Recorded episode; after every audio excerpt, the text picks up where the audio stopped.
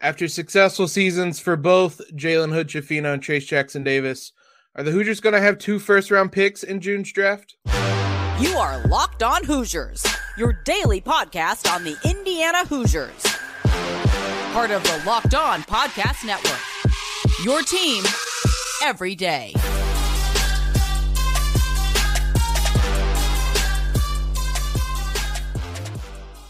What is up, everybody? Welcome into another episode of Locked On Hoosiers, your one and only daily one stop shop for everything IU athletics. I'm your host, as always, Jacob Rude. I want to thank you guys for making us your first listen every single day.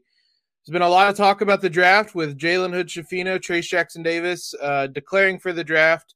We also have Grace Berger entering in the WNBA draft. So, to try to talk and decipher everything going on, we brought on friend of the show, Mark Schindler, who uh, he, he does lots of things. He's a writer at Dime, WNBA, host of the They Got Now podcast, and for the purpose of our podcast today, covers the draft as well. We were just talking uh, before we came on, Mark, that it, it was a chaotic time, but uh, the, the tournament is done. And how exciting was it to watch both the men's and women's tournaments this year?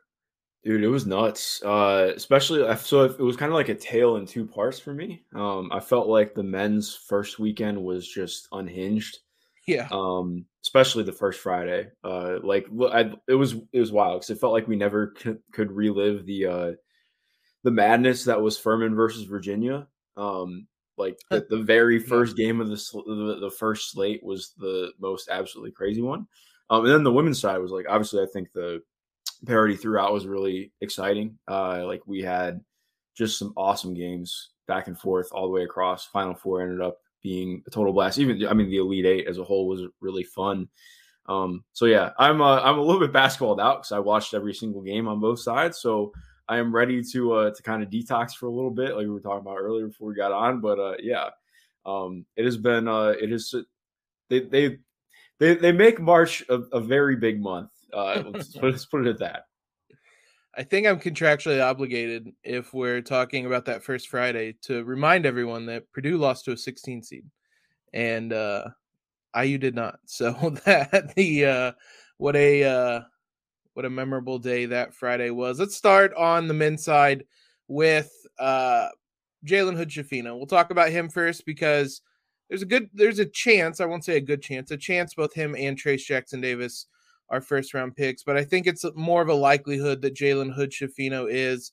Came into Bloomington. I don't know that he was necessarily guaranteed to be a one and done, but testament to to his season uh, and coaching staff, all of that, that he is a one and done for the Hoosiers.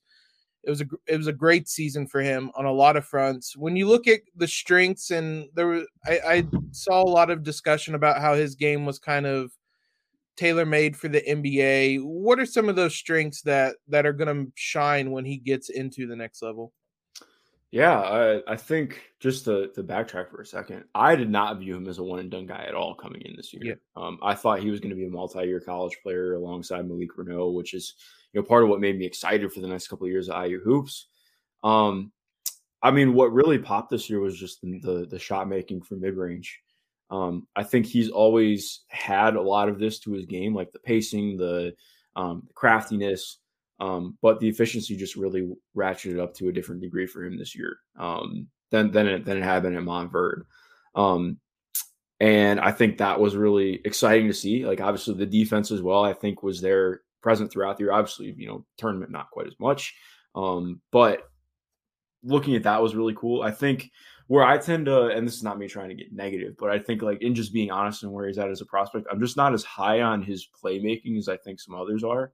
Um, I think the accuracy on passes is really cool, but overall, like I don't really think he's a super creative playmaker, and the decision making at times can be pretty mind boggling.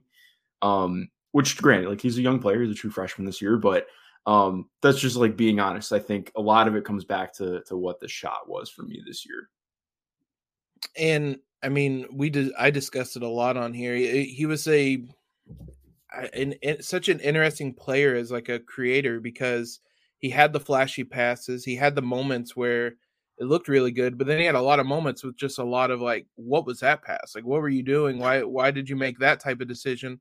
And as you said, some of it might just be he was a freshman. He was he was the guy, and I, I don't know if he he certainly didn't expect to be the guy coming into the season before Xavier Johnson's injury. But it, it's also at the same time, it, it, felt like he had a, a pretty good feel for the game, which is kind of hard to quantify, but it it came in a, a lot of different ways, whether with his shot making or just kind of knowing what the moment needed. Maybe he didn't execute it all the time, but is that something that you saw? And is that something you think can translate to the next level too?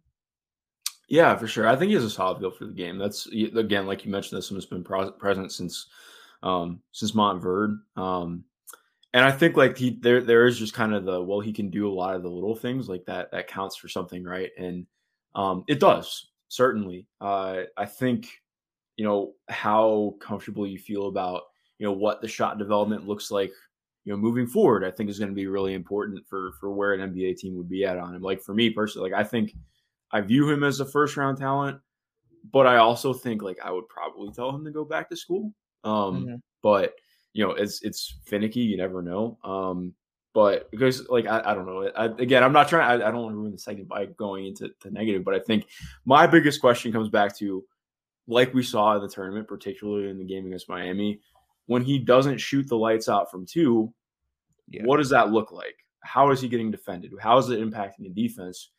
And uh, it wasn't just that tournament. Like, I mean, there were times um, during the year where his his jumper just kind of went awry, and I think you saw too when that happened. Like, oh wait, the finish around the rim is really not that good. Like, there can mm-hmm. be times where, like, I think I don't want to. I think the finishing around the rim was better this year, but also just the general touch around the rim and him being pretty below the rim as an athlete makes it really difficult. So, um, it's just a really tough diet to live on. It's the kind of thing that I want to fall in love with, but also it's really difficult to make a living on. Um, which is part of why I want to see like, okay, can he continue to expand his volume and accuracy as a three point shooter? Um, which like seeing him just uncork some more this year was really fun. But again, like I just my biggest thing always comes back to okay, well, if this if his jumper comes back down to earth during his rookie season, what does that mean? Because that is I think there's a lot more reluctance from coaches to to play guys who are really struggling to shoot from deep, can really only create from mid range. And I think the idea that somebody can just thrive off of cutting and moving without the ball is a little bit of a fallacy. Like, yes, you can you can make it work, but you have to be like the best of the best at that and I wouldn't categorize him in that. So it's just it's a again, it's a really tough diet. He was a I mean, incredibly streaky shooter, whether from 3, yeah. whether from mid-range. He finished the year shooting 33% from the three-point line, but uh, 16 of his 37 makes came in 3 games. 5 against Iowa, 5 against Northwestern, 6 against Ohio State. So like you said, that final game of the season is kind of the the worst case scenario of what things look like when his shot isn't falling. What is he able to do? And in that game, it wasn't a ton. He went three of eleven from three, but all three of them were in garbage time, just kind of out of nowhere. Uh, before that, he really struggled. The last thing I want to touch on defensively, I thought he was pretty strong for most of the year as, a point of attack defender. Um, how much will that what he's able to do on that end of the court translate to the NBA as well? Yeah, um, that's a good question. I think like that's really important for him at the next level because I think it has to be that much better at the next level. Like not that like I mean I think it was pretty good for the most part this year, mm-hmm. but like exact again exactly like we're mentioning, I think he really struggled defensively in the Miami and Kent State games in ways that I didn't think were typical for him this season. So I'm not really too worried about that for him. But I think again, like it stands out more like, okay, well, that can't happen at the next level. You can't have it's got to be one or the other. It can't be both going off in the same game. It was that that Miami game was kind of eye opening. I'm not really sure what happened, but they were almost targeting him at times, and he didn't. It didn't look great, but hopefully that's the low of the low. And like I said, the potential is there, and it, it looks like he's going to be a, a first round draft pick. The bigger question is Trayce Jackson Davis, who had quite the rise in his draft stock, but how high will it go? We'll talk about that here in one moment. Before we do that, The NBA playoffs are almost here, guys. Now's the perfect time to download FanDuel, America's number one sports book, because new customers get a no sweat first bet up to $1,000. It's bonus bets back if your first bet does not win. Just download the FanDuel Sportsbook app.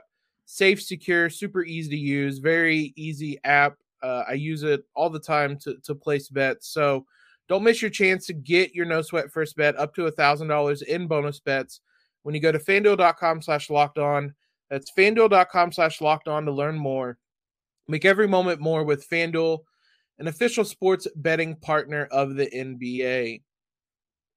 Big shout out to you guys for always making us your first listen. Also, for making us your first watch as well if you're subscribed over on YouTube.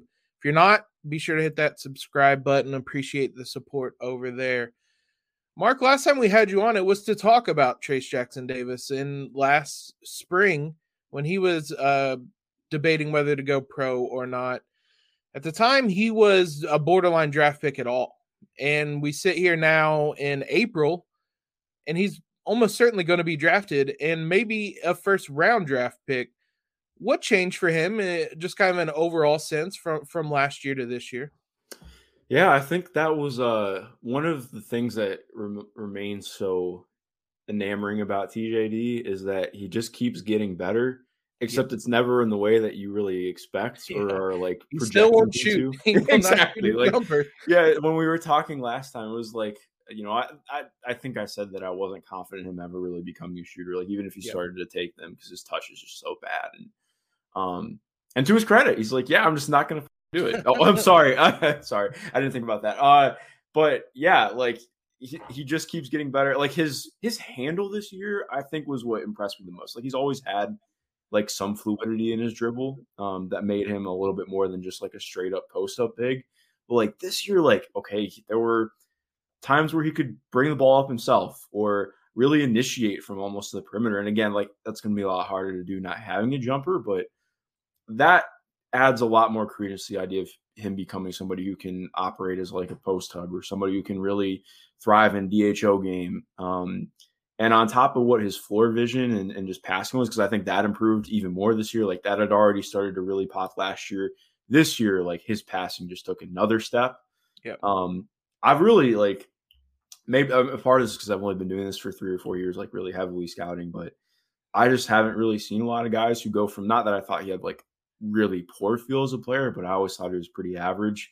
So going from there to where he's at now has been really impressive. Um, like he went from just being somebody who straight up was more physical than people, was able to um, to to win with with strength all the time, to now really being somebody who can win with his mind and how he sees the game. And um, you just don't see that happen a ton with the way that it's worked for him. Um, so that makes me pretty optimistic about what he can be at the next level because it is. Uh, I mean, it's a lot of the stuff that I think you wanted to that that will boost his draft stock, even if it's not necessarily what I think was projected. Yeah, and I, I was going to mention, as you did when we talked last year. I mean, there was a discussion that as much as we saw video from, I think it was Draft Express tweeted it out of him shooting threes in a, a warehouse in LA or wherever he was working out that it wasn't something he'd even like really considered and he just straight up did not do it this year it, it was all the discussion heading into the season and he just said no i'm not going to try it and again to his credit as you just discussed the fact he didn't add a three pointer at all and still moved up in the draft is i certainly would not have predicted it. If i it would have it, it would have either had to have been him becoming a solid three point shooter or him really becoming like a, a pick and roll like lob threat more commonly which is not how indiana really uses he has it obviously but it's not like that was a something they did 10 20 30 times a game or anything like that so the fact he was able to do all sorts of these little things that really add up to him being someone that's a, a second early second, late first round prospect now is is impressive. I mean, obviously he has an array of post moves. Is that something he's even really going to be able to showcase both in the modern NBA and when he is think he's listed at six nine and and played center. Is he even really going to get much of a chance to to do that at the next level? Yeah, I think that's a good question. Um, part of like to, to again to backtrack a little bit, I think part of what's interesting with, like you mentioned, they really did not run a lot of pick and roll with him. Mm-mm. Part of that is the guards that they had. Um, to be fair too, but also like I think like that's very much so going to be something that he needs to do a lot at the next level, and that's part of why I was excited about the playmaking growth because I think you know we went from last year I was like, well maybe he can do some of the short roll stuff to now I'm like I'm pretty in on him being able to be yeah. a short roll guy. I think there will definitely be questions of if teams just are like, okay, well we're going to stay home at shooters and not bring help, and we're going to wait for you in the paint then yeah, I think it could look a little bit difficult. But also, what's fun is like like we mentioned, like he has he has like the ability to put the ball on the ground, and he's a good enough offensive rebounder where his touch doesn't bother me quite as much. Like I think mm-hmm. it could look problematic against like really big centers who can stay in front of him, but I also think there are less of those guys than typically get made out to be. Um, and I just I think that I have a lot of confidence that could pop, and especially with him being like a real lob threat too, like you mentioned. Um, as for the, I'm sorry, what was the what was the, the post moves? Is yeah, that I mean he's, yeah. he's an undersized yeah. player in general. How much is that going to hurt him? Yeah, I don't think that uh, he's going to be asked to post a lot, but I think part of what makes him fun and having that and like the confidence to do it, and more importantly too, like he doesn't need to sit in the post for five seconds. Like he's very comfortable getting his right away. Um, and yeah. that's extremely essential for somebody who's going to be, you know, potentially utilized as a post up guy. Like, okay, if you have a mismatch on you, can you take advantage of it ASAP? Like, not can you give the defense five seconds and they can scram switch? Like, no, can you kill this right away? And I, I have confidence that he'll at least get a shot up, you know, immediately. And I think that it's enough where again, like if he's up against a small, even if he misses a shot, I, I believe he'll get the offensive rebound or be close to getting it. So um, more often than not. So I think like it's I, I think there's too much of a tendency to just throw that out and be like, oh, he's not gonna be able to use it. It's never gonna be there. I think it's still gonna be an aspect of his game that's gonna matter. Um, getting a second hand would be awesome, especially at the pro level. But again, it's been four years. I don't expect that to happen. So, uh, you know, but um, yeah, I think I, I'm, I'm fairly confident that's going to translate to a degree. Yeah, it's kind of to the point when you get four year college players that more or less they are who they are. They can add yeah. small things here and there and make some adjustments, but I don't think Trayce is going to come out in the first preseason game or summer league game and attempt five three pointers. And I don't think that he's ever really going to finish with his right hand either. But there's a lot of things that he still is is really talented at, and will translate. And like like you were saying, just a general ability to read the floor. Yeah, he had to do it in the post a lot, and it'll maybe be a little bit of a different situation in short rolls and things like that. But he could read a defense and know that he could take like one snapshot and know that the weak side corner is open or the guy on the wing's open over there and fire a pass. And it's those types of um, skill sets and abilities like that that I think will get him on the floor I mean, he's a, he's a solid defender. We'll see how much uh, he can keep that up as well, being undersized. But he became obviously an incredible rim protector, number one in blocks in program history. And having watched him uh, for all four years, I don't know that I would have expected that his freshman year. So definitely not a uh, a testament again. He's going to keep working hard, no matter what. Uh, even if we say he's kind of maybe not a finished product, but as I was saying about four year players, he's going to keep working hard. He did that throughout, excuse me, throughout his career. So I'm really excited to see where he lands and how he's used at the next level because he's a everybody at IU loves him. Let's switch gears a little bit. It's not often we can find someone that knows about WNBA to talk about uh, the WNBA draft. So we're going to talk about Grace Berger. Uh, that draft is coming up next week, I think on Monday. So we'll dive into her and what her prospects are at the next level as well. The men have to wait until June until the NBA draft. The women just do everything all at once. And that, uh, I believe the WNBA draft is on uh, April 10th. Correct. And then they dive right into the season right after that. It all it all happens at once. Grace Berger will be in that draft. Uh, she will be drafted. When is kind of the question. Is she someone? We'll start off there. Is she someone to you that is a first round prospect? There's only 12 picks in the first round. So is she a top 12 prospect then? Uh, to me, she's pretty solidified as a first round pick. Um, I think you know where in the first round is going to be interesting, and as you know, as you mentioned, I think it can always be a little bit up in the air. Um, based on where I'm at with her, I would take her comfortably in the first round. Like I could get to lottery even. Um, like she's really good, man. I like extremely acute analysis for me, but uh, I think every time I watch her game, I just enjoy it more and more. Um, yep. it's like yeah, not not to get too far ahead of myself, but yeah, I I think I would definitely view her as a first rounder right now. I think a question that a lot of us have maybe had or, or seen. I think IU fans obviously want her on the fever. She's not going to be the number one overall pick. Aliyah Boston, I uh, certainly will be. But the Fever have the number seven pick and they have the first pick of the second round without like projecting a, a, whole mock draft in terms of fit. Is that something that would make sense? Are the Fever looking for someone like a Grace Berger?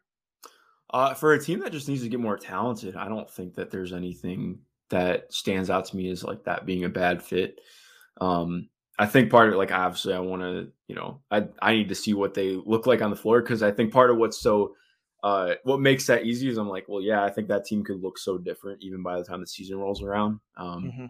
But I think it's definitely possible. Like she adds size. Like I think she's almost more of a wing in the W with her size. Like obviously she was more of a combo for Indiana. I think she's going to play more of the two three in the pro game, um, just based on what she can do and how her game is. Uh, and I think that fits kind of what Indiana needs. Like they just need more wings who can who can do things, who can be talented, and um, she brings good defensive chops too. So I think like for a team that wants to be better defensively this year, it certainly needs to be better defensively. Um, she'd be an interesting ad. Lin Dunn certainly saw a lot of her this season. Oh she yeah, at, she's always at IU games. I swear yeah. She is. Uh, she saw a fair amount of of the Hoosiers this year. So nobody. Uh, she's probably scouted more in the draft than than Grace Berger, at least uh, up close and personal. Let's talk a little bit I mean, obviously her strengths as a floor general. I, I don't know how much that translates, especially if she's playing more of a wing position, but the mid range game will absolutely translate. It is you mentioned that she could be a little bit more of a wing. Is that a a positive, a negative that she can she doesn't really have a position and she can I mean she was she played a couple different roles at IU during her career. Uh, I think in some ways it's a positive. Like obviously, like you would love the idea for her to be a little bit more bursty and um, to have a little bit more shake, so she could be more of a primary, but that's not reality. Um, and I think just having positional size while also having a lot of skill is really good. You know, I think for me the biggest uh, kind of uh, drop off is wrong to put it, but like you're either an all star wing in the W or you're not in the W as a wing. Like it is mm-hmm. really difficult to find wings who can legitimately play like two, three, four, because uh, so much of the, uh, um, I mean, as we know with the NBA too, like so much of uh, being a wing is quote unquote being versatile, but also like one of the things that's really important to remember that I've really had to learn in the W scouting space is uh, like it's really difficult to be uh, potentially versatile in in the WNBA. Like there are not roster spots in the same uh, roster spots and roster security in the same way there is in the NBA. So you don't really get to just play on potential. Like you have to be able to impact the game immediately. You have to be good immediately. You have to be able to to really contribute. Otherwise, somebody else is getting signed to be in your spot. Like, um, so I think to me, uh, when I look at somebody like Grace who um, brings versatility while also being able to in my like I think she's gonna be able to impact the game right away. I don't have questions about her as an athlete. Like, is she traditionally athletic? No, but she's really laterally quick. She's really strong. I think those things matter a ton, especially that's why I'd project her more as a wing. Like I think she could get into her post game a little bit more, which is very good. Um, so yeah, I think there's there's a lot to be excited about with what she brings. It's I think it's that versatility that'll probably help her a lot too, because she did a lot of things. She could play make, she could rebound, she could defend, uh, she could score, obviously, in the mid range, as you said. The one thing she didn't really do, not a lot, she did it a little bit once she came back from injury and to positive effect, but three pointer is just not something that was really in her arsenal all season long all, for most of her career. Uh, again, we kind of had this discussion with Trey. Said, I mean, there's a little bit more there with with her having shot it, and I, again, she was good from uh, when she came back January 8th on. She shot 42% from three, but on one attempt per game. How much would will that hold her back, especially if she's kind of projecting maybe a little bit more as a wing than a, a point guard? Uh, I, that's that's a good question. I think it's something I've tried to go back on a lot. Um, part of what's so interesting with her, and I try to remind myself to like not get like I, don't know, like it's one of the things that I still feel like I'm I'm jostling with, uh, you know, mentally on how I scout things. Um, her jumper is just so technical. It's so good. It's fundamental. It's yeah. really sound. Like all of her mechanics look really good. She just doesn't take them. Like I, so I think it's less about me being worried about um, her being able to take through. So I think it's more about just mentally getting to the point where she's like, all right, I have to do this, um, or like mm-hmm. having an organization that wants her to do it, or is is really telling her to do it. Because for whatever reason, that just wasn't the thing with Teri Moren this year. Like, not that they didn't like they had like very designated three point shooters. It was like, all right, well, I mean, we have Sydney Parrish and Sara Scalia and Yarden Garzon. So like, what does it matter? Mm-hmm. Um, which is a fair point, but I think like at the next level, I'm with you too. Like I think that she's going to need to add that. But I think part of the reason I'm really high on her is that I'm bullish on that happening because of just how good her touch is overall. Um, like not even just on jumpers, but like she's not really a big floater person, but like her her her touch game in the post and her ability to, as much as it can be uh, looked on as like a negative that she's not like really creating a ton of space, that she's able to still score over people or through people is really um, a good indicator of what her touch is like. Um, and I think too, like we've seen a ton of uh, like just pe-, pe- players who have come into the W with a similar kind of trajectory of like, okay, they haven't really shot a ton in college. They're able to work on like they've they've had the indicators before and they're able to really expand out. And like, do I ever think she's going to be a crazy high volume three point shooter? Probably not. Is she going to do it off movement? I doubt it, but I think that she'll be pretty comfortable taking open shots. Yeah, and it is that's interesting the phrasing of just not putting herself in that position because that it, that describes what most of her time, especially last year, and I think the beginning of this year, when you have players like Scalia, Garzon, Parrish, even Chloe Moore McNeil, you didn't need Grace to be a three point shooter, but I wonder if some of it was having played so long without her and everybody kind of adapted their roles that she came in and realized that she was actually going to have to take those shots and she did and and again it wasn't a high volume but as you were saying her shot looks so good that i have faith that she'll be able to adapt that as a as a spot up three point shooter which is what the shot she took this year was she's not going to dribble into any 30 footers or anything like that but as a spot up shooter, I, I, have some confidence that she'll be able to do that. And we'll find out a lot sooner with her than uh, I'm not sure when the season starts, but I think it'll start before the men's team even or the men's draft even happens. So uh, I think it'll be first week of May, if I remember correctly. I should have it on my calendar. I haven't marked out my May calendar yet. I need to do that soon, but yeah. Um, so I'm excited about that. Yeah. So I am as w- as well. I can't wait to watch Grace play some more basketball. It ended too soon with IU, but the good news is, I guess we will get to see it uh, come May and this summer. So, Mark, thanks a ton for coming on. Let the people know where they can uh, find you and your work at. Yeah, well, first off, thanks for having me on, man. It's always good to connect. We'll have to talk about a myriad of things uh, as the summer goes on, and uh, obviously in the next year too. But yeah, you can find me on Twitter at mg underscore Schindler. Uh, I'm kind of everywhere. Uh, as Jacob mentioned, I work for the WNBA.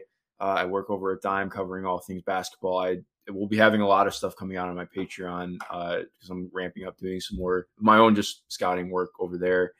Um, and if you are up for reading something today, I just had a feature come out on Haley Jones, who is a wonderful human being, awesome basketball player. Really excited to see what she does at the next level for the um, you know, as she gets drafted this next week. I, I, am not ready for it to be here, but yeah, we're just about there. But no, yeah, I appreciate you having me on, man.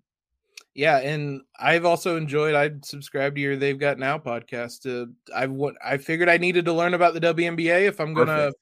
start watching Grace play in it. I, I, think Abby Meyers was your most recent guest, who IU Correct. fans probably remember that name from Maryland and Princeton as well. So uh, you guys can go give that a listen over there and Appreciate you guys for making us your first listen. Go make his podcast your second one. Also, check out the Locked On College Basketball podcast as they uh, wrap up the the college basketball season in terms of the the tournament.